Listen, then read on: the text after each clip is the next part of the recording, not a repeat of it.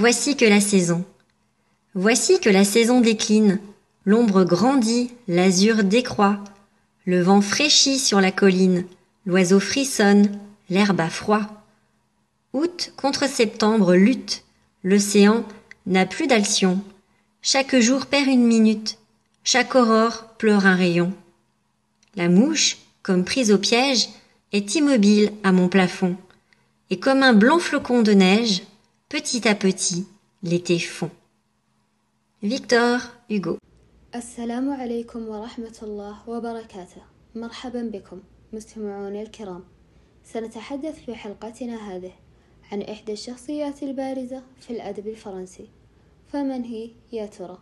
فيكتور ماري هوجو ولد في 26 فبراير عام 1802 ميلادي في مدينة بيزونسون الواقعة في منطقة فرانش كونته وهو أديب وشاعر وروائي فرنسي مشهور وواحد من أبرز الأدباء الفرنسيين في الحقبة الرومانسية من الأدب الفرنسي في القرن التاسع عشر. شهدت أعماله حركة ترجمة واسعة. نشر أول ديوان شعر له في عام 1822 ميلادي. أما روايته الأولى فقد نشرت في عام 1823 ميلادي بعنوان هان الآيسلندي. خلال مسيرته الأدبية الطويلة نشر هوجو أكثر من سبعين مؤلفا في الرواية والشعر والمسرح والسياسة ولعل أشهر رواياته رواية البؤساء ورواية أحدب نوتردام ولهما الفضل الأكبر في شهرته خارج فرنسا حيث ترجمت الروايتان إلى أكثر من لغة حول العالم.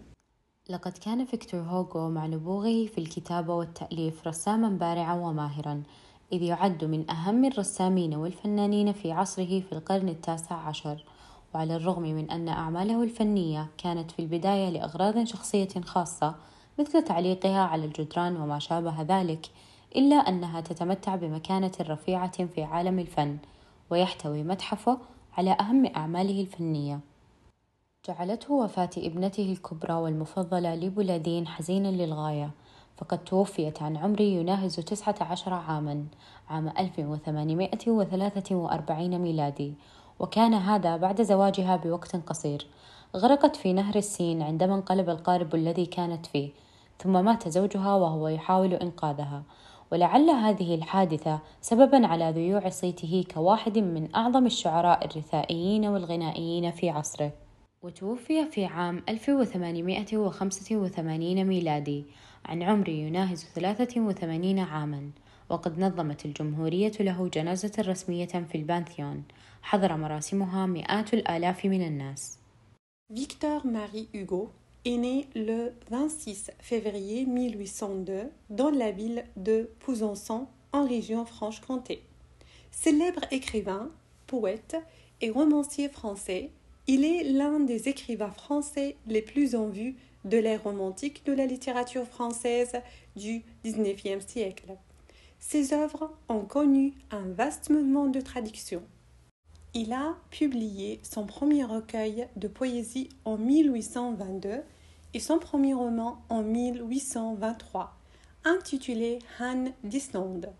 Au cours de sa longue carrière littéraire, Hugo a publié plus de 70 œuvres, dont des romans, de la poésie, du théâtre et des textes politiques. Ses romans les plus célèbres sont Les Misérables et Notre-Dame de Paris. Ils ont fait sa renommée hors de la France et on a été traduit dans plusieurs langues à travers le monde. Victor Hugo, avec son génie dans l'écriture et la composition, était un peintre habile et doué. S'il est considéré comme l'un des peintres et artistes les plus importants de son temps au XIXe siècle, et bien que ses œuvres aient été initialement à des fins personnelles et privées, il occupe une position élevée dans le monde de l'art, et son musée contient ses œuvres les plus importantes. La mort de sa fille aînée et préférée, Léopoldine, le rend très triste. Elle est décédée à l'âge de 19 ans en 1843, peu de temps après son mariage.